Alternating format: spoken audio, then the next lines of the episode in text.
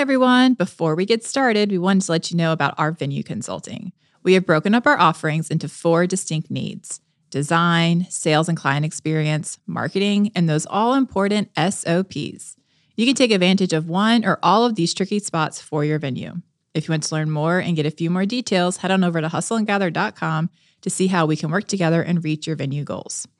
All right, let's get to today's show the aim isn't to be perfect. The aim is a couple things. Number one, to be real. Number two, to be inclusive, right? In ways especially that we didn't feel included. I think additionally, what's what's really beautiful is to uh, just remember you're not here to be the one that knows it all. You're the one here to help people bring through people the door of opportunity.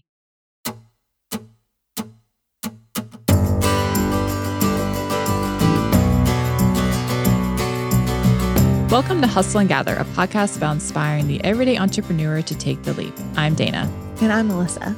Courtney is taking a sabbatical this season to focus on her personal life and family, but the show must go on. Luckily, Courtney and I have been supported by a community of honorary sisters throughout our careers, and Alyssa is certainly one of them. So this season, Dana will be joined by a new honorary sister each episode, and I'm honored to be one of them. And this year, we're talking with our guests about three important topics in the entrepreneurial journey like team building, work life balance, and how to recover from tragedy, both in business and in life. It's time to talk about work life balance. And today we're talking all about balancing being an entrepreneur that keeps you away from home and the people you love. We're talking with the incredible Rachel Sheerin. Rachel is an award winning keynote speaker and MC aimed at helping great people do great work, heal burnout, and live a life that they love. Rachel's keynote speeches are a shake not stirred mix of energy, education, and inspiration. There's no BS fluff stuff with her. Her authentic style and commanding stage presence leads audiences to their big aha moments to boost their own happiness, success, and love for their work and life. Rachel's clients range from Fortune 500s to nonprofit associations, unified by their drive to be massively successful and enjoy every minute of it. Teams that want their profits to grow alongside their fulfillment and authenticity are drawn to Rachel's energy, style, and actionable takeaways. Thank you, Rachel, so much for joining us today. We're so excited to have you. It is so great to be here. What's up from Charlotte? I know. I just can't believe it's been almost two years since last time you were on the podcast. Can we really count it two years? To be honest, those COVID years, I mean, it's like a day and a half yeah. and it's like a century. So, what even is time? It's been a little while, Dana. We should remedy this. Let's not wait that long the next time, but enjoy the day today. I'm so pumped. If you want to give people just a brief uh, background of kind of what you do and how you kind of got to where you are today. Absolutely. The overview is that my name is Rachel Sheerin, like Ed Sheeran, but different, as I say. And I am really deeply curious about the intersection between success and happiness and honestly, why success costs us so much emotionally, why burnout comes to play a lot, and what we can do to kind of ping off of if, if success was a triangle and the corners were burnout and happiness, how we can stay more in that high vibrancy and that success we love and the abundance uh, really of life in general. And I'm curious about that. And I do that through, you know, writing. My book comes out a little bit later this year, uh, MC work, keynote work. And I do it for honestly high performing cultures that really care about their employees. And so I've had a blast. You know, my background is in the meetings and events industry. And I like to say, you know, I'm still an event partner. I'm definitely a supplier for major conferences, whether it's for Google or Walmart, all the way down to, uh, you know, associations or chapters, small business teams, things like that. But I love it. I just think success doesn't have to suck. And I'm deeply curious, especially as a behavioral analyst, why we act the way we do and how we kind of honestly self sabotage on the way to the top. I mean, ladies, I'm sure you've had that experience of this is what I want and I'm going to do anything to achieve my goal. And you get there and you're like, this was not what I was hoping and actually not even not what I was hoping. It's it's not really what I want. It wasn't worth it. And life, oh, life's too short to be thinking like that. Yeah. And I, I kind of know your story, your the story you tell everybody, mm-hmm. right? Where you know, you were kind of at the top of your game and you threw your computer and basically said, you know, fuck this, I'm done with it, walked out and kind of started this journey. But was there really just this? Because I, you know, I think it's interesting. I think it's hard to uh, leave a career, start something different. There's almost like this mourning period, this uh, mm. probably a period of regret, confusion, or whatnot. But when was it when you were like, oh my gosh, this is what I was supposed to do? Like, this is my destiny. This is what I was created for whatever you believe in, God, whatnot. But like, this is why I'm here on this earth is to do this work. It was folding a pair of underwear, like every good epiphany. Straight up, Was I it your um, underwear? Yeah, it was my underwear. It was my underwear. I don't try and make a habit of folding other people's underwear too much if I can, if I can avoid it. Yeah, I remember I was in my bedroom. I was folding my underwear, and my therapist at the time, Jenny, she was my first therapist, and you never forget your first. Uh, she had asked me about joy and about happiness, and I was in, you know, what Saint John of the Cross calls the dark night of the soul. I was stumbling around. I knew I couldn't, you know, be in the darkness forever, but honestly, I had no compass. I had no clue. I had no income, no friends. I mean, it was a dark moment. And, she, you know, a week after week, she was asking, well, you know, um, yes, I understand that that's something that's positive, but, you know, it sounds like someone's reaction is why you do it, right? Like being a great daughter to my mother is important to me because my mother says, I love you. Thank you. I'm proud of you. Right. So, uh, you know, do I like being a good daughter or do I like having her tell me that I'm a good daughter? Mm, chicken and egg. So she challenged me with trying to find something that was independent of other people's reaction. And I was folding clothes and I had a vision of being 17 again. And I love a subgenre of a subgenre of a subgenre of music. And it's called positive hardcore and it's somewhere in like the punk variety of music. And there's a, a, band that i really love and i grew up loving. And i started to think about that band and i started to think gosh that was a fun time in my life. And then it, one thought led to another and i thought well you know it wasn't even the music and it wasn't even the lyrics. It was what the guy on stage the lead singer said between songs and just made me feel so good. And it was like church but it it wasn't church. It was this communal experience. And he said that you know being an outsider or like what you see differently is really part of your not his words but mine your magic and in one like fold of an underwear, I was like, oh, he's kind of like a motivational speaker. Other fold of an underwear, I was like, oh, I always wanted to be in a band. I wonder if I could do that. And then the final fold, I was like, oh, I want to be a motivational speaker. Damn it. You want to do the in between songs. Yes, moment. I want to You do the in between songs. That spark. It's so true. And I, and I had like to be honest, you know, it's so funny. Thank goodness a calling comes calling multiple times. I really believe it. Like once you see something, right, you can't unsee it. And I remember being just uh, like embarrassed straight up that I would first of all want to be on stage. I grew up in a family where I, you know, it for better or for worse, I was told like stop being so dramatic or like, you know, you're a little bit much, right? So wanting attention was definitely not encouraged. But the other side of it was like what did a motivational speaker really even do? And was that something I could get paid for? And great news. The answers are both limitless. So I've really enjoyed it. But yeah, I um I definitely fought against it for about mm, three to six months. And I was like, no, no, no.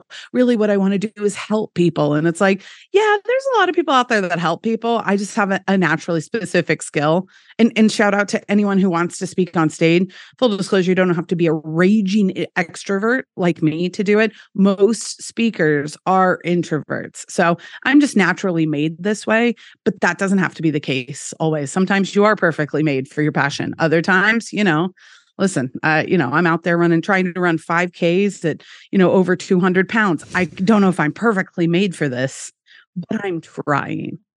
Absolutely. Yeah. I've loved watching you grow as a speaker because the first time I saw you speak was at a chapter meeting. And, you know, I love like Broadway and theater and like performance based things, always have. That's how I got into events. And something I've always loved about it is like you feel like you're watching someone self actualize on stage. Mm. Like you can see them.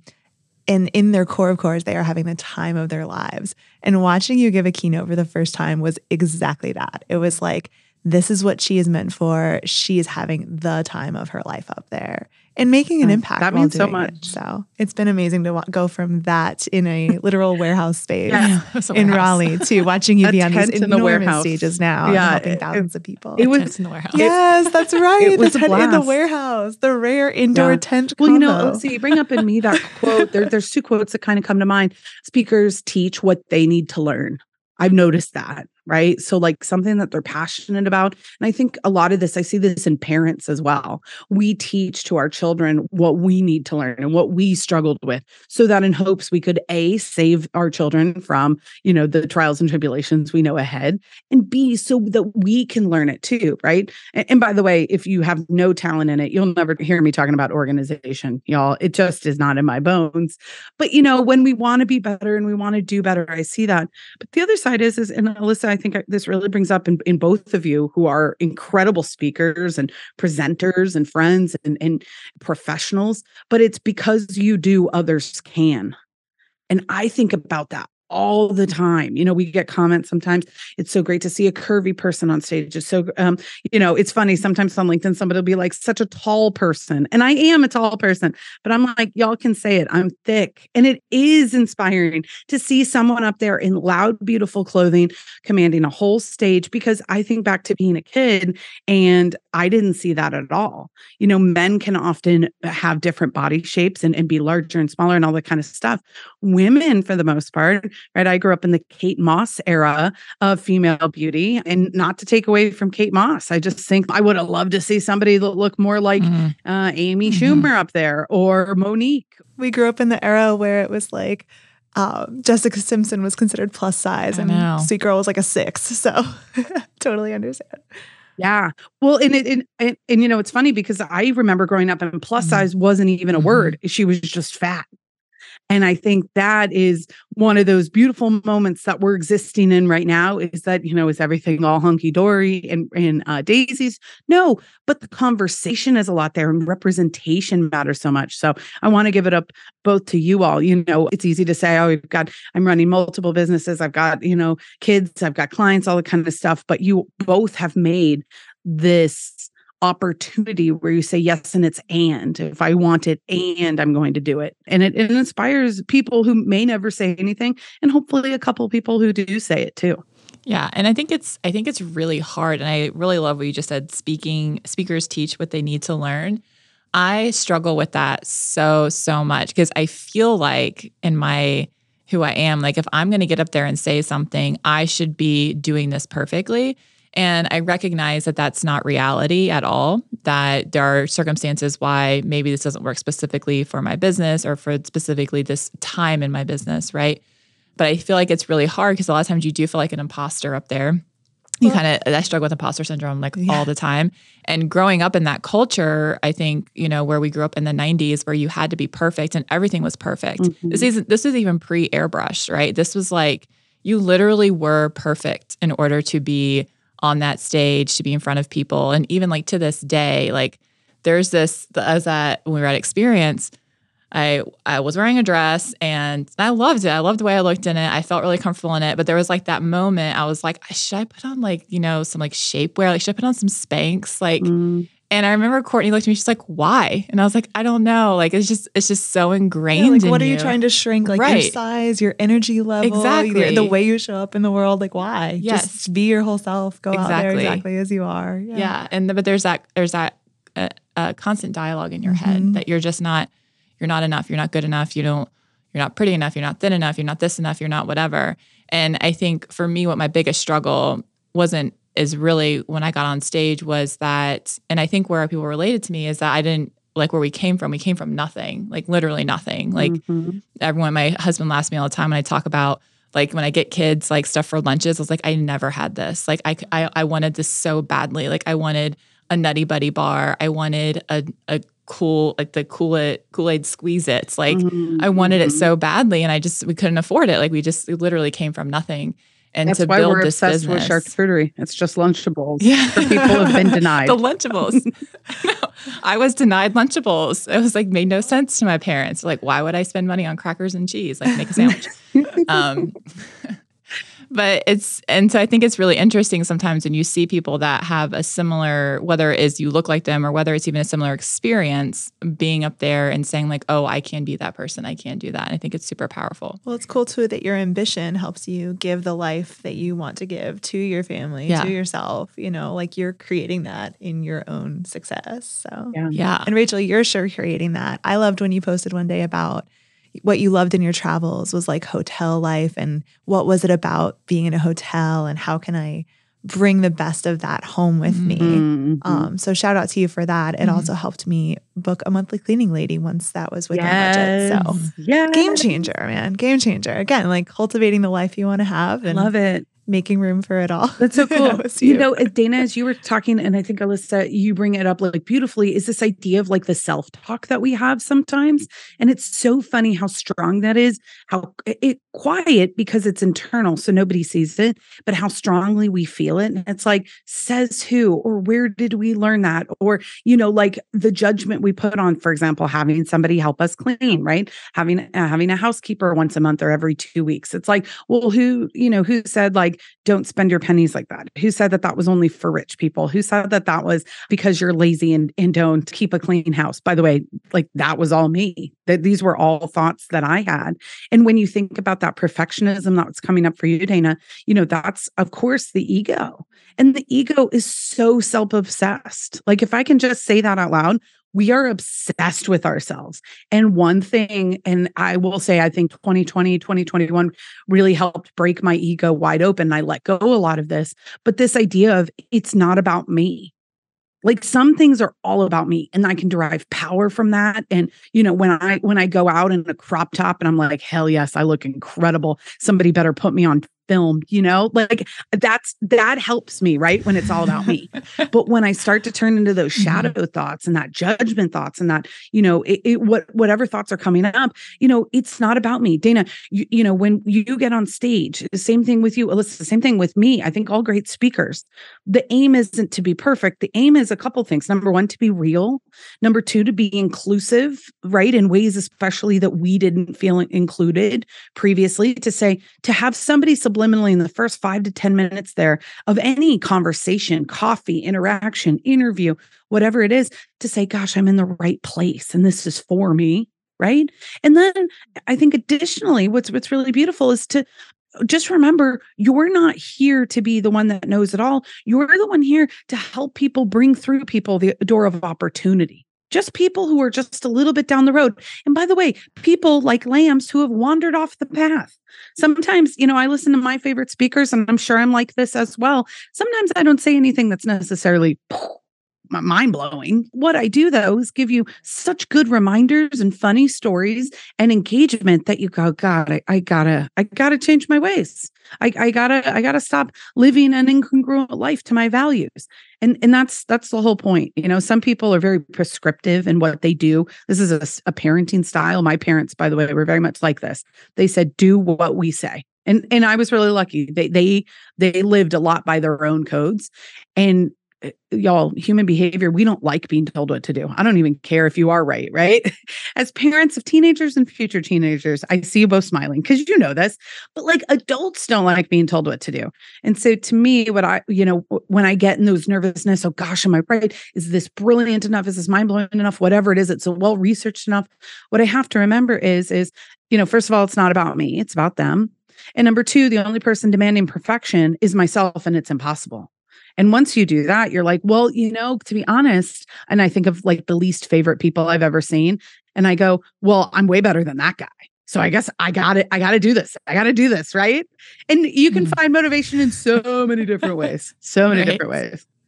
You all nailed it with, you know, talking about imposter syndrome and like, did I put in enough research? And when I got chosen to do my first national speaking engagement, I had like loads of self doubt about, am I the best person to be giving this? And why doesn't somebody else do this instead? And, uh, you know, it finally was like, well, I, I might not be the ultimate person in this world to present on this topic, but I'm the one willing to put it, put myself out there and to put in the work to create it. I mean, you're creating a curriculum and content. I mean, Mm. Dana creates entire structures of curriculum to help people be better leaders. And Rachel, you have put together a curriculum that has been truly life changing for me. And it's like, are you the ultimate person in this universe? Who knows? But it doesn't matter. You are the one who did the hard work, who put themselves out there, and who changed lives in the process. Yeah. Yeah. That's so and I think that there there is there is a lot of that conversation too of okay, but I'm I am the one that's up here and and there is a there is something to that for me that I think there is something about knowledge, there's something about, you know, you're putting yourself out there, but it's also a passion to mm-hmm. me. Like I think that that really speaks through when you see these a lot of speakers and people who are living out their passion.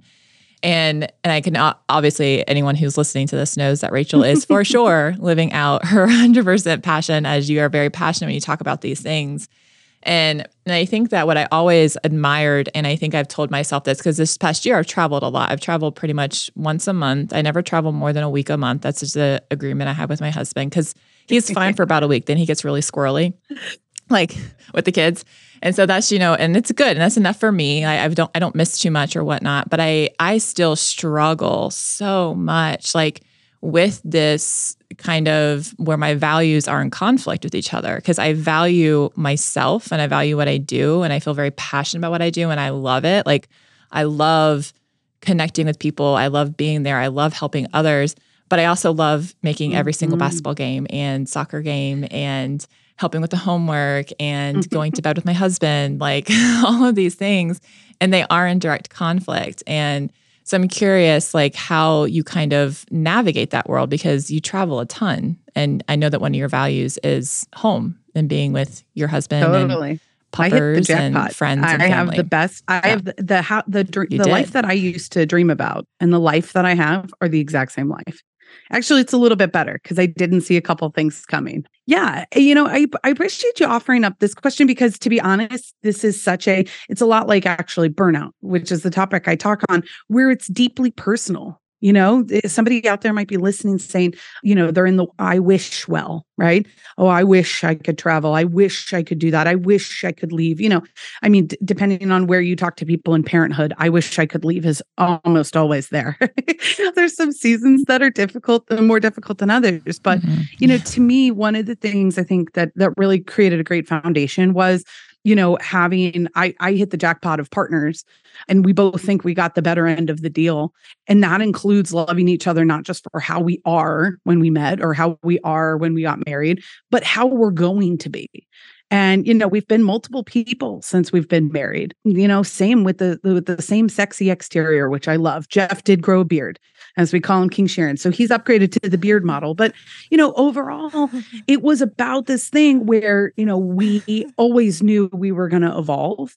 And we also knew kind of what strengths and values we had. Yes, my family is like my number one. Like there's no more birthday parties I miss. There's no more graduation parties. I cater, then throw, then arrange all the transportation, and then not attend because I'm working, which is a real story from my past, right? I do, I did everything for everyone and I somehow missed it all because I was working.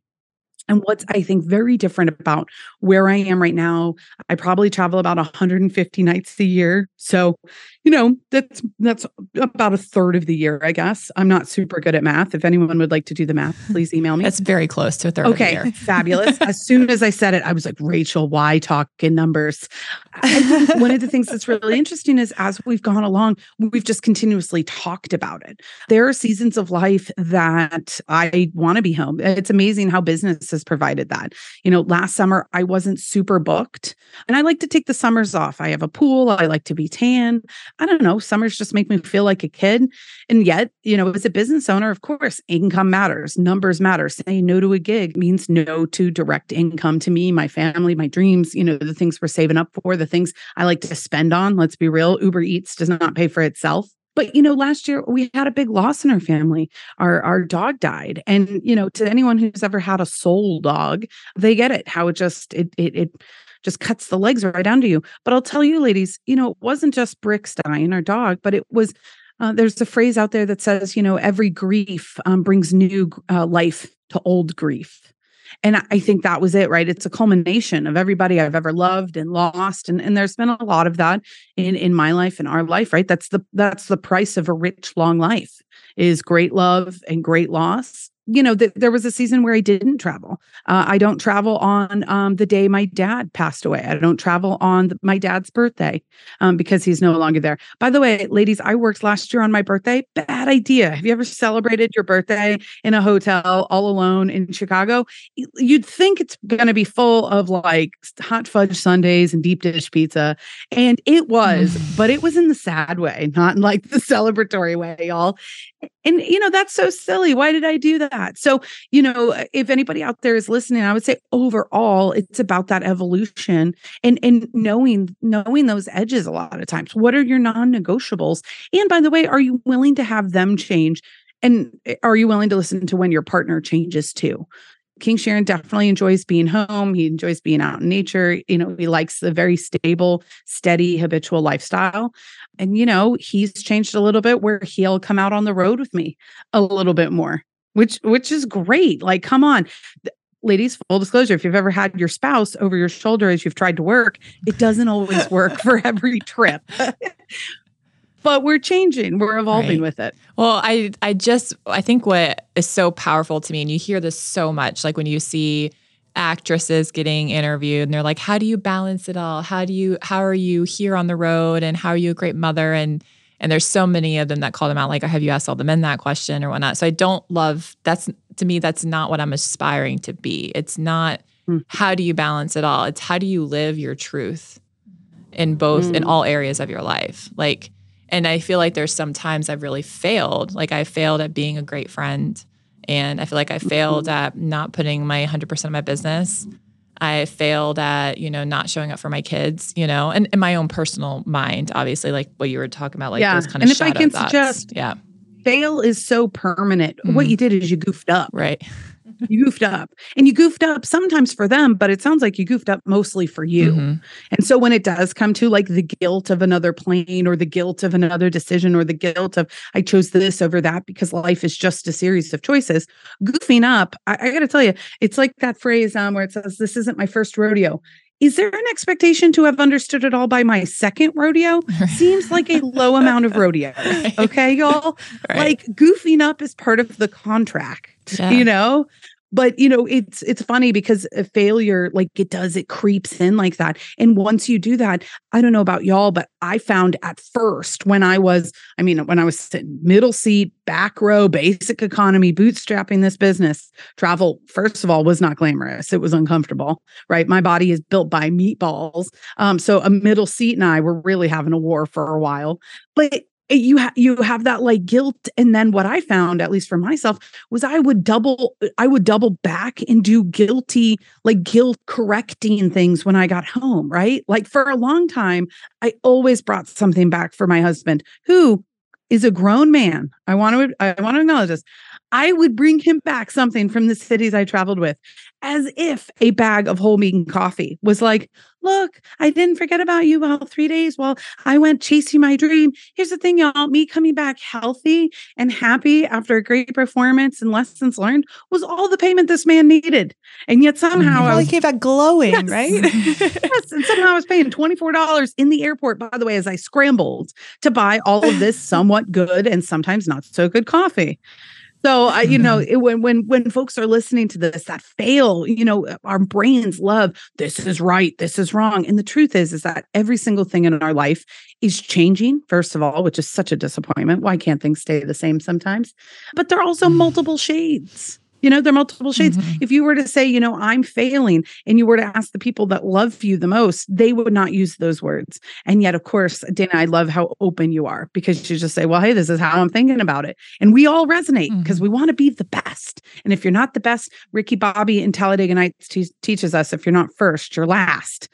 And and right. and I got to say, repeating that back, why would we take advice from that guy? I don't think it's right. Mm. so much of the time, I feel like when we are feeling like we're failing, it's not necessarily failure at anything, it's just overwhelm, you know? So it's stepping back and going, okay, that was too much. Like you working on your birthday, it was too much, you know, traveling too alone in, in that moment. Yeah.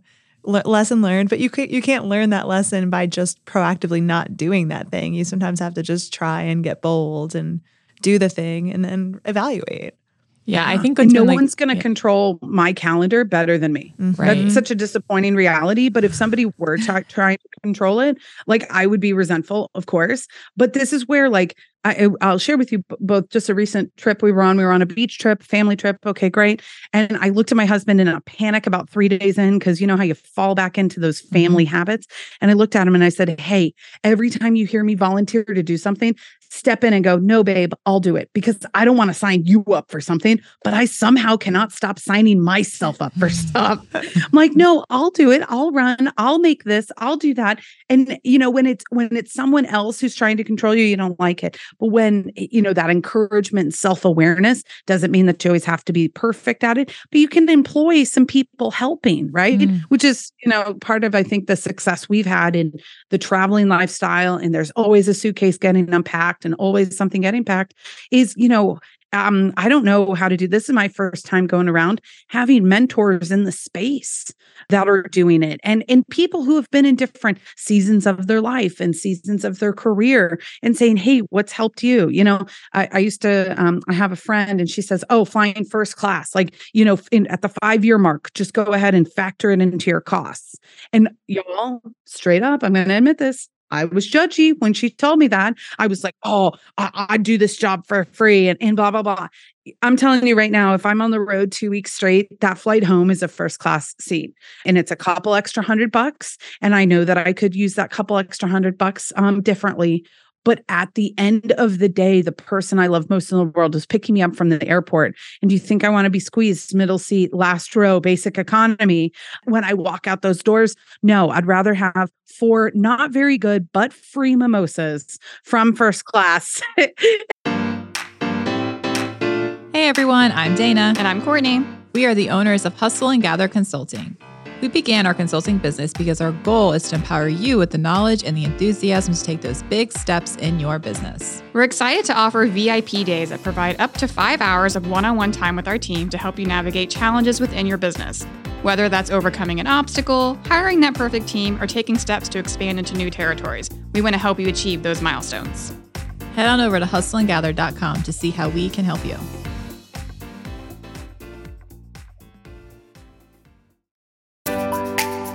So, you want to open a venue and have no idea where to start? We've been there too. We are Courtney and Dana, owners of Hustle and Gather Consulting. Over the last 10 years, we have built, operated, and scaled a successful event venue in the competitive triangle market. We want for you to learn from our mistakes and profit from our successes. Our venue marketing and direction consulting is for that person who thinks, just like we did one time, you know, opening a venue would be fun. And it is, but it can be scary and very confusing. Let us help you with those first crucial steps like market research, potential profitability, and design concepts, just to name a few. Head on over to hustleandgather.com to see how we can help you. And see what I land. I feel that example so deeply because I have always been that, like, well, the whole plane is all going to the same place. And that is so ridiculous to spend all this extra money. And then when we traveled as a family in this spring, you know, we were checking bags, we were there for a week. It was like the numbers all shook out to, well, let's just do first class. It's not that much more. And oh my gosh, Such it, it, it is like night and day. It might have ruined me for future travel because basic economy is the pits, mm-hmm. but it was, it was a gift to ourselves. You know, it was a better life experience. It was a more joyful journey from place to place. And I can imagine if you're doing 150 plus nights a year, that has to be factored in because those back row middle seats are no one's friend. Brutal. yeah. For me, like what I what I think I struggle with so much too is is the fact that you're being told of how you should feel.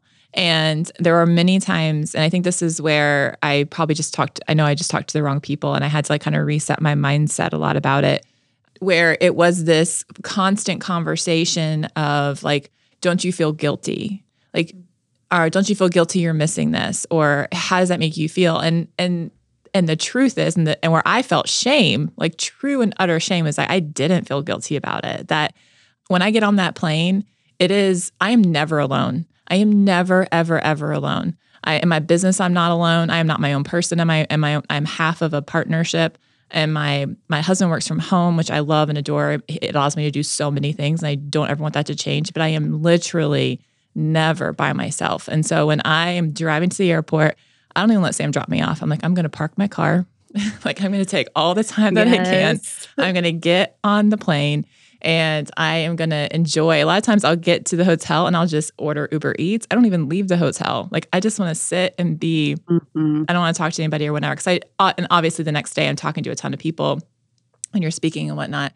But it was this almost shameful moment of like, should I feel guilty about this? Like, should I feel bad that I'm I'm not there? Like well, people ask you that at every step in your journey through Yes. work and through motherhood. I mean, I, I remember coming back from maternity leave and I loved my maternity leave. I loved my newborn daughter. I, I love her still to this day.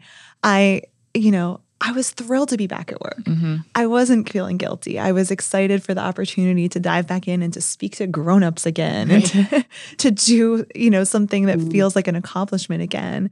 And it, it the question always floored me because it was like no one asked my husband that. Nobody No. asked other colleagues that. It was like, why why would we feel guilty for having ambitions and for having goals outside of our homes, Yeah. especially in this day and age? It's extremely gendered. Yeah, I love that you hit on that, Alyssa. Because yeah, men, men. By the way, you know, it, when I am flying whatever cabin it's in, the conversations that get discussed between men and then when they turn to me are just totally different. Within the first three questions, of course, you have the standard: What do you do for a living? Where are you based? And are you married? And then when I say absolutely, you know, happily, um, which, you know, I mean, someone listening to this might be like, they're creepers. Yeah, sure. People are creepy for sure. But you know, the second I say yes, they're like, "What do you? What does your husband think about you traveling all the time?" And I was like, "Oh, I'm not sure. I gave him a lobotomy to be able to do this." you know, like what? What do you think? You know, like, and it's funny. You know, Dana, I want to honor like that truth that you said. You know, like you, even you driving yourself to the airport. It's like, you know, in in what world should we feel guilty for that? And mm. what's important is that honestly, you know that and you take the space for it. I think that's where, you know, we're we're in a season of life where a lot of our friends have kids between the ages of, I would say, two and twelve right now in our life. And it's incredible to watch. And it's and it's and it sucks. I'll just tell you right out here. When the parents are unhappy, the kids are unhappy and you and you watch that trickle down. And when the mother feels resentful and smothered specifically and I, I shout out mothers because women do so much unpaid work and it's part of the reason why women exorbitantly are burned out at different levels you know really high the, the number is high the impact is high. And when you ask women you know what could you do to you know to the point you use the o word overwhelm and exhaustion you think well what could help? And sometimes it's that break. It's that being an independent person the person before you were x and before you were why. and i mean it's why people love las vegas you can be anywhere and anyone in las vegas you can wear what you want you can say what you want and you know i mean most of the time it comes with pasties and fishnets from what i've seen in las vegas but he, here's the thing good for them. And and and i would and i would submit that it's it, my heart breaks a little bit because if you really want to wear fishnets and pasties y'all why don't you do it at home too? And because you you know the, the goal i think of a really rich life is to bring your full self all the time. And sometimes that means coming up for air. And they say you know different uh change in latitude change in attitude. That's real but this idea of you know do you know what you want? Do you know why things are grinding you down? Some people really hate travel. I think it's it's way too stressful. I think that they think it's sometimes dangerous. And and i can submit i respect whatever you think but i'm here to tell you that a vacation or time away or time traveling it really comes down to time with yourself time to be an independent person and you can do that at the ramada inn at the next town over if you really wanted to that it doesn't have to be anything glamorous. You can pack your own food, you can camp out at the beach. But you know, the second you breathe in that salt water and, and sea air, right? Maybe the salt water, you're not going to feel as good when you breathe it in. Let me correct this the, that salty air, you're going to breathe it in, and then you're going to somehow feel just a little bit better.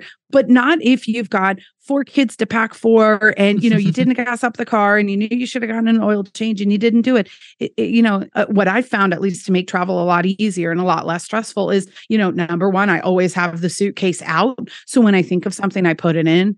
I've got a checklist for everything that i need to pack and i go by the tim ferriss four hour work week rule which says basically if it's $20 or less and i don't know that i definitely need it i don't pack it so I'm always, you know, I mean, it is rare that I will check a carry on. If it is, it's it's because I got a lot of outfit changes or something that I'm doing on stage or I'm gone for a long time.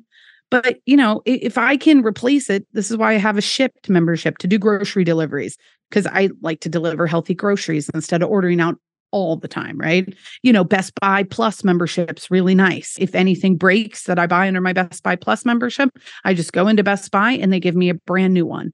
Great, no problem. Geek Squad free. You know, like these are the things that help me just remind myself at the core if you have any anxiety around travel, you know what? I can figure it out.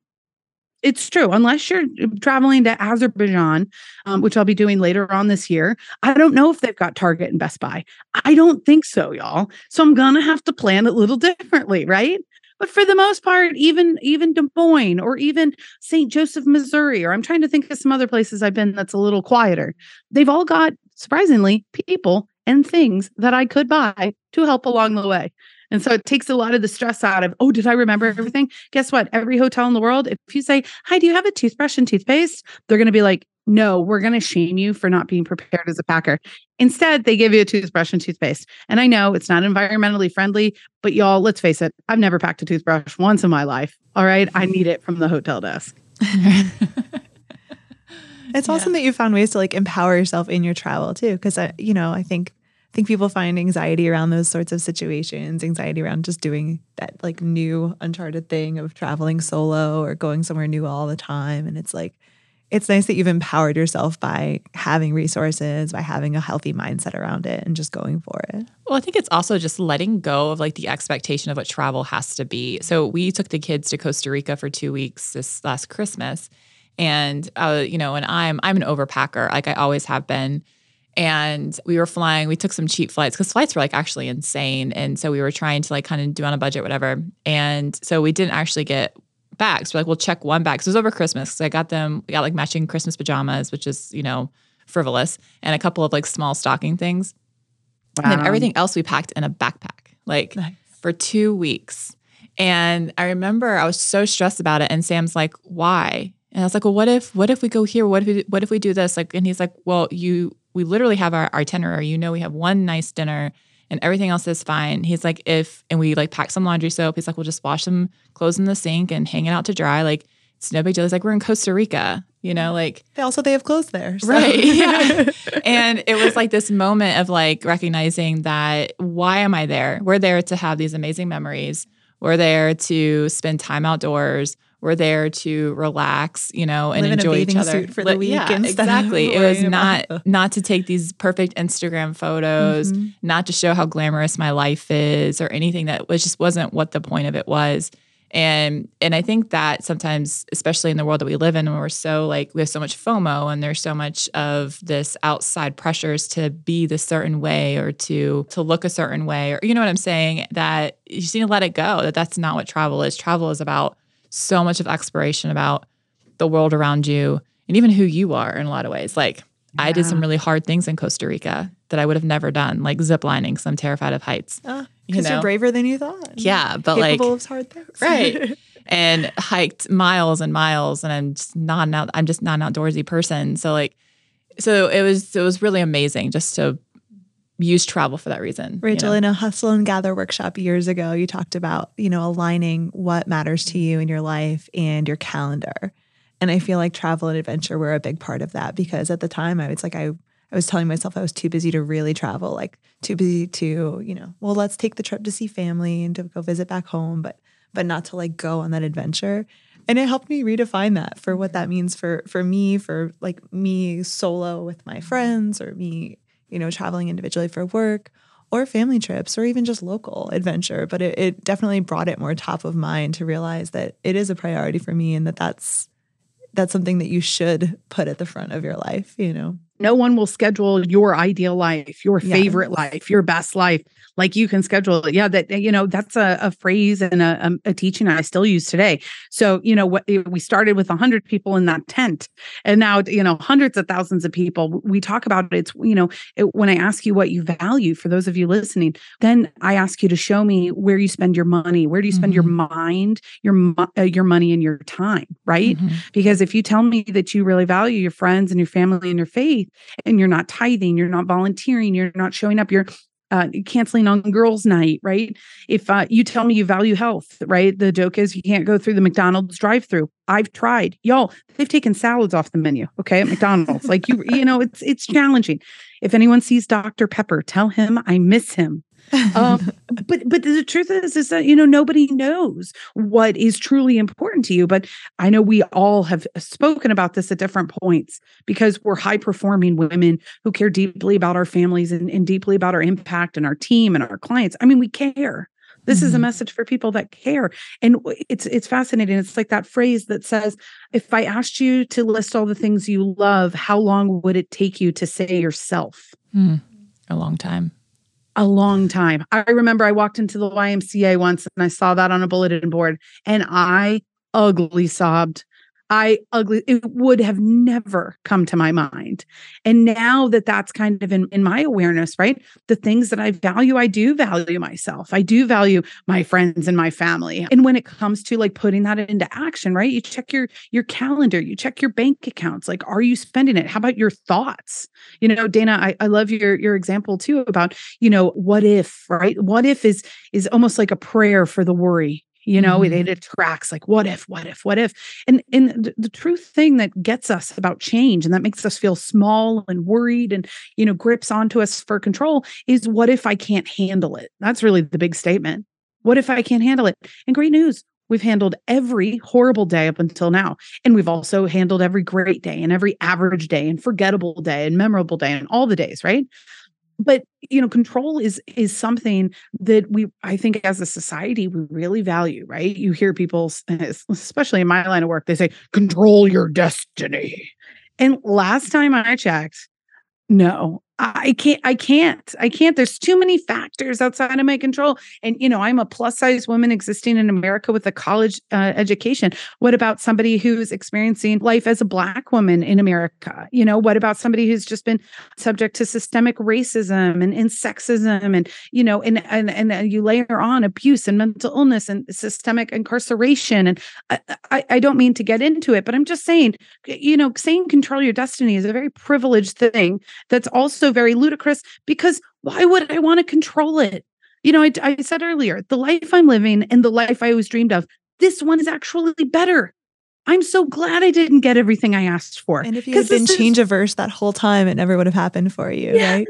And you know, when it comes to travel, I see it all the time people you know it's it's that corral outside of the airplane gate and people are like yeah yeah i'm excited to get on the plane and you know to, to your point earlier alyssa i agree we're all going to the same place doesn't really matter like everything is fine chill out but i can see it in people you know when when things go off when delays happen you know i have been known, y'all, please, you can totally see me do this because you know me. I have been known that when the mood goes real south and it's like, we have a maintenance issue, I loudly say, I'm glad they figured it out now.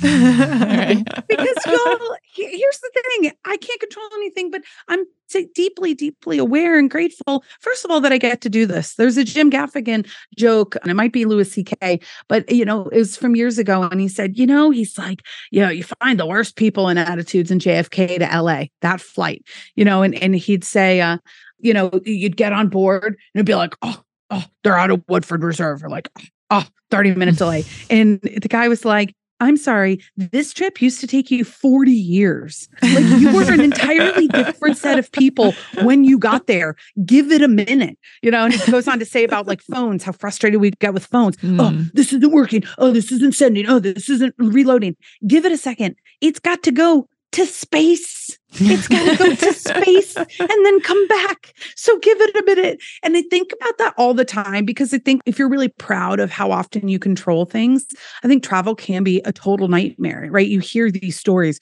people stranded, blah, blah, blah. Y'all, here's a couple tips. Number one, I go through DFW all the time. I fly American because I'm based in Charlotte. I'm really loyal to them. But you know why I fly DF, uh, why DFW is always my hub? Not you know, not uh, not Phoenix, not LA, anything like that. It's because my grandmother lives there. And mm-hmm. so if mm-hmm. you're telling me that I get delayed and stuck, that I can give up my seat to somebody who's going home to their family to get to their quinceanera of their niece, Great, take the seat. I'll get to go see the coolest 89 year old that has mm-hmm. ever existed. And she's going to make me taco salad, which is essentially Doritos, shredded iceberg lettuce, and a can of salsa, like on top. It's incredible, right?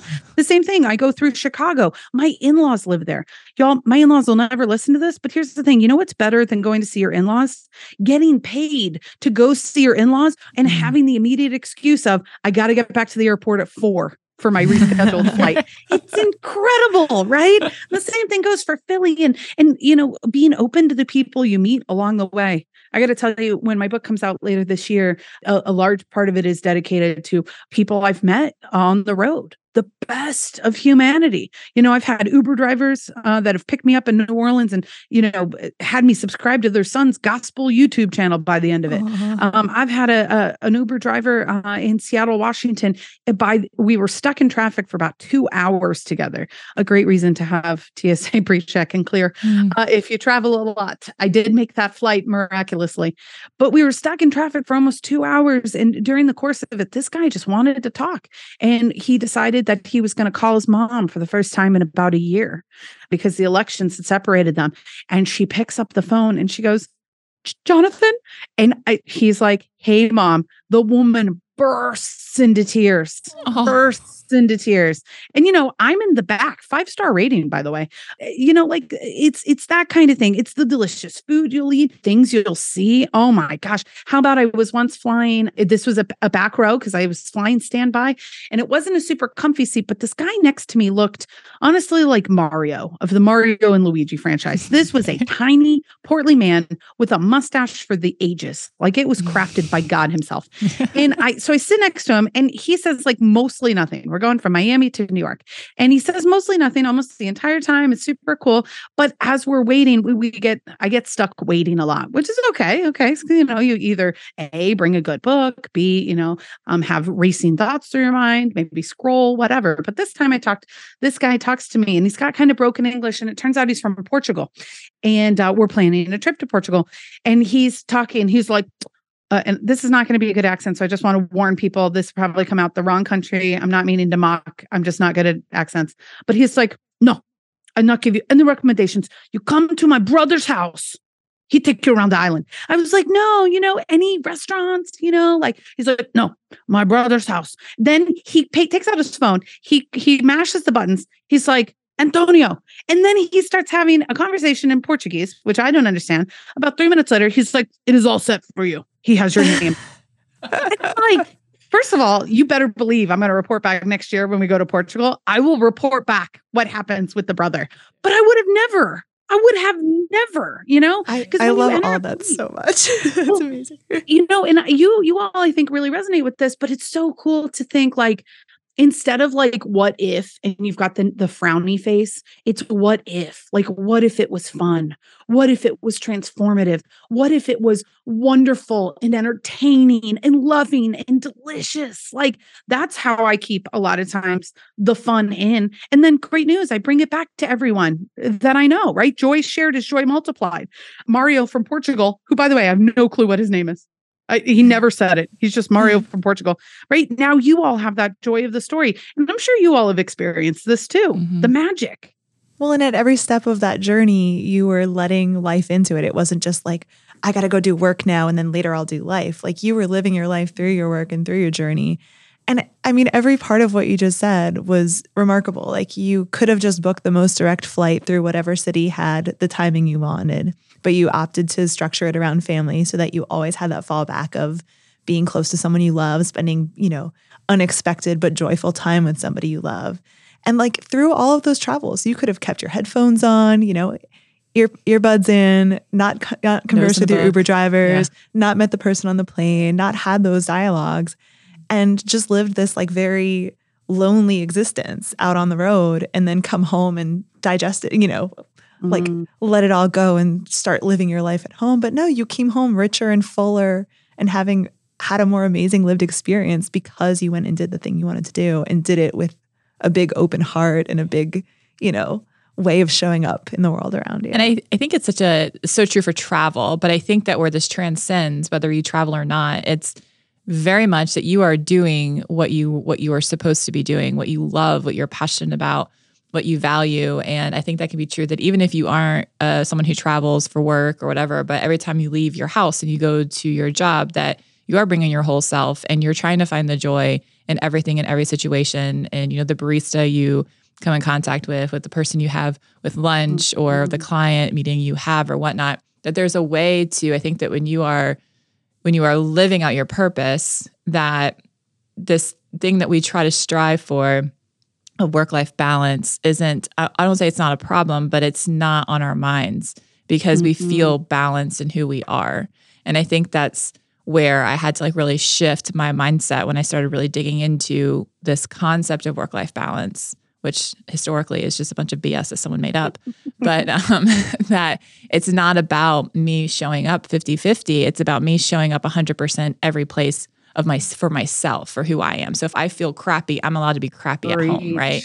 It's going to be in my room in a bathtub, you know. And it's But I'm letting people in in both spaces. Yes. You know, it's like letting your your colleagues and your your work related friends know the life that you have outside of it. Like Rachel knows about my puppy. Right. you know, you go you've both seen my daughter grow up. This, I love you, Petey. Shout out you. Peter Puppy. He weighs 22 pounds as of today. He grew again. He is Clifford. It's fine.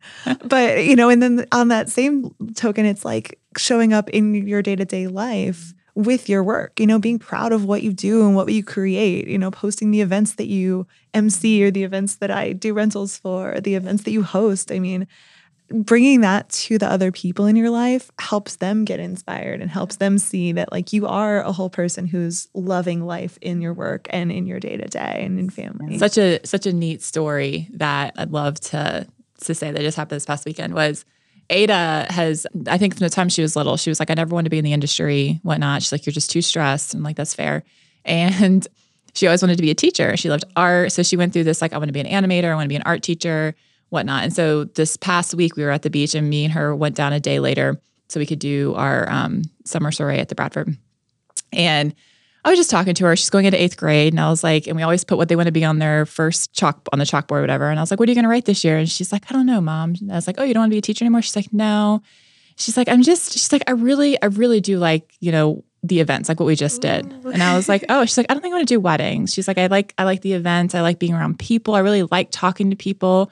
And this is a girl who like would told me she was shy her entire life, and I'm like, and I knew hmm. she wasn't shy. She just is very reserved. Like she knew when to speak, when to hold back, and in her mind that was shy. But anyway, so we're talking, and she's like, she's like, and I really, I really like talking to people. And I was like, well, that's cool. Like, there's so many jobs you can do with that. Like, you know, you're a beautiful writer. I was like, you can go into nonprofit work. We're just kind of talking about it. And she's like, no, mom. She's like, I really think I want to like, like speak to people. I was like, oh, like you want to be a speaker? She was like, yeah.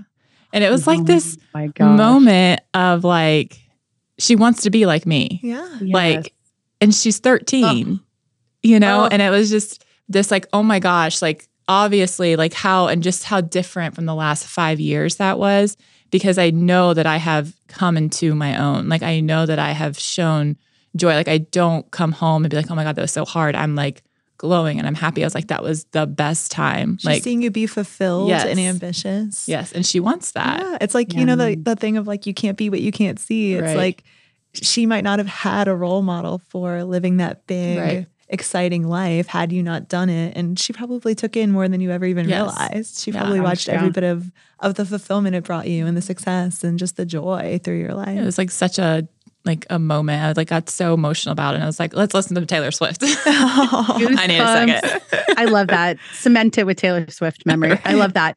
You know, you bring up a memory I have, Dana, and it's so funny. I never honored this, but you know, growing up, my mom was a nurse and my mom really cared about what she did. She specialized in geriatric care. And the refrain from when I was young for me and all my siblings was never become a nurse. Never become a nurse. It was you'd be underpaid, you'd be overworked. It, this wasn't, you know, the only reason she became that was because she grew up in the 50s and there were three options. You could be a secretary, a nurse, and a mother. And look at her, she did two out of the three. I guess she could probably be a teacher too. Mm-hmm. And, and here's the thing, y'all. My mom and Ruth Bader Ginsburg, you know, I mean, not super close in age. Ruth Bader Ginsburg was older, but like Ruth Bader Ginsburg didn't become a nurse. And that Mhm. narrative of what we say is true and what other people pick up on it. My mom could have been anything, really. But she she became a nurse because she listened to the people in her community and and society in general and things like that. And it was my mom. My mom is brilliant, and nurses are incredible people, and she was great at it. But she never liked it. And so when it came time to figure out the things we would like, I'm not gonna lie, almost all of us, um, you know, especially as kids, had the, these wild ideas. You know, I wanted to be a Formula One racer and a Blue Angels pilot and all this kind of stuff. And why was that so out there? To be honest, I didn't see a lot of people doing work they really liked. And so, you know, honoring that both you you both as mothers, I saw um, Alyssa where your little one said that she wanted to plan weddings with mommy oh, on. Instagram, and I was like, oh, Oh, Oh, it makes my heart burst, Rachel. It- and it's been it's been her whole life because I've been a wedding pro since before she was born. I mean, she came to an all team meeting in a car seat when she was months old. Like she's been along with me on the journey every bit of the way. And it's her whole frame of reference for what a professional career looks like and what a fulfilling career looks like is producing events. And, you know, I I encourage her to explore fields outside of that and have other passions outside of it too. But it's always been really impactful to me that like that's the future she, she sees. She's like, Mhm. if if you're still doing this when I'm a grown up, I want to come do it with you. Because you're so happy. yeah, Because you have I'm so much happy and joy. fulfilled. I've given her a good life by Yes. doing it and doing Yes. it well. And I've come home excited and ready to share it with her. Yeah. You know, and instead of- it's not it's not just that it's everything else it's NACE and the associations you're a part of and mm-hmm. all the friends and the experiences and, and the food and the and the visual beauty and the travel and the how happy it makes you and daddy and like I- I- that's when we understand that the impact and I have goosebumps right now Alyssa you're hitting on the core truth when we understand how much our own happiness impacts Dana your own that shift right in in that what you've had and the way that you speak about it what we speak is true because no one else knows anything different. They're not listening to the narrative in our head.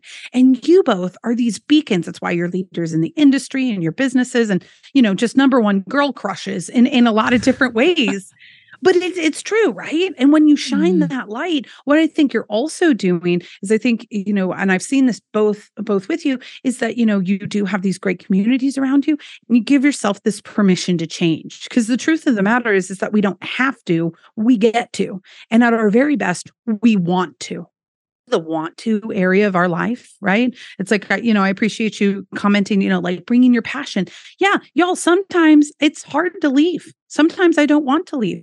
Sometimes my passion is waiting for me here at home and, and not on out on stage. And yet it's drawing on the people around me. It's drawing on the gratitude of I have the best life. I have the best life with the best clients, with the best job. I can't believe I get paid to and you're inspiring people along the I way just by living that life and by saying out loud, look, look at this life I'm doing and look at the way that I'm loving doing it.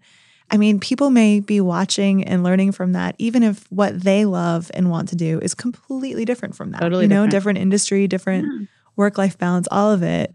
They see somebody self actualizing and they want to do it too. So it's inspiring. Well, you know, one of one of my favorite parts of the airport is the baggage claim. And, and the reason is is because people are reuniting. You know, some people Oh. go off and do their thing, right? They're on a mission. It's nice to see go grab the bag. It's like some unspoken competition of like racing out of the airport as fast as humanly possible. But you know, you get to see people reunited. And it could be, you know, my, my favorite season is the Christmas and the spring season when you see parents picking up their kids from college because you know that the, the child that they are seeing, the young adult they are seeing is different than the young adult that is left. And you see this parent, and it's this one moment, even when children aren't super big on touch, that they will allow like the big hug, you know, or or people they're meeting and they're in love, or people they're meeting and they're like, "Welcome to the family reunion," or you know, returning from overseas service or whatever it is. And that like active, I think, reuniting and remembering like the newness of it. I've never, you know, had better hugs until I exit a funeral, you know, because it's on top of your mind. And travel does that a lot. You know, you travel to different places and you see how it could have been. You know, you travel to New York City and there's some of the richest, most fashionable people in the entire world, the most interesting, brilliant people. There's also a deep amount of homelessness and poverty and crime and rats the size of overweight beagles. And you think, okay, you know, I like where I'm from and I like the life I'm living and who I do it with and who I do it for. And that kind of perspective, I think, you know, to anyone listening to this as, as we're talking about it, it's like, you know, oh, you're talking to people that have, we have a lot of perspective on life. And that doesn't come from staying in the same place, doing the same thing with the same people. You know, it's comfortable. But but is it is it enriching and and who's looking to you? To your point, Alyssa, who's looking to you for that inspiration? It only takes one person to change your whole freaking life to say, wait, hold on, that was an option. You think, hell yeah, that's an option.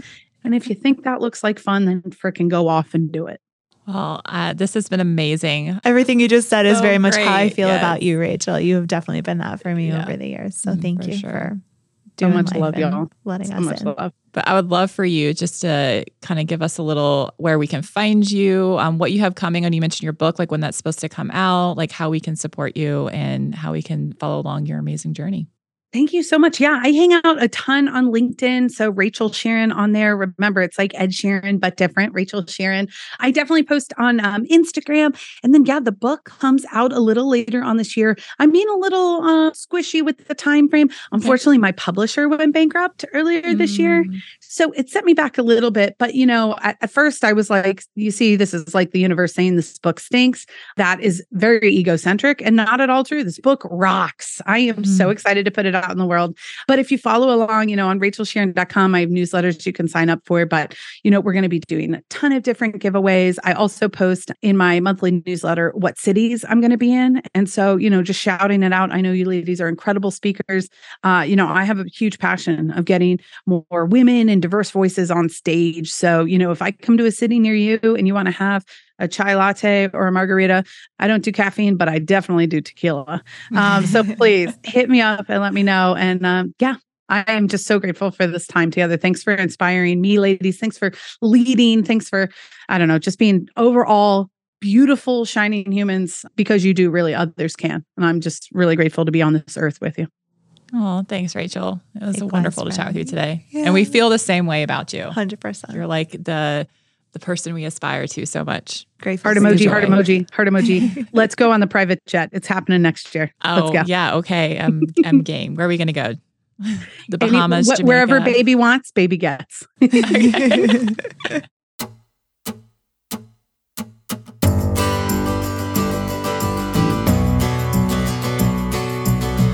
Learn more about our hustles, visit us on the gram at C&D Events, at the Bradford NC, at Anthem.house, and at Hustle and Gather. And if you're interested in learning more about our speaking, training, or venue consulting, head to our website at hustleandgather.com. And to follow along with what my team and I are up to, feel free to follow us on Instagram at Curated Events Raleigh and myself at Alyssa L. Ruth. You can come along with me on my speaker journey, as well as my rental journey and my new career journey as the director of sales on the team that I've been a part of for the past seven years. Also, if you love us and you love this show, we'd be more than honored if you left a rating and a review. This podcast is a production of Earfluence. I'm Alyssa, And I'm Dana. and we'll talk with you the next time on Hustle and Gather.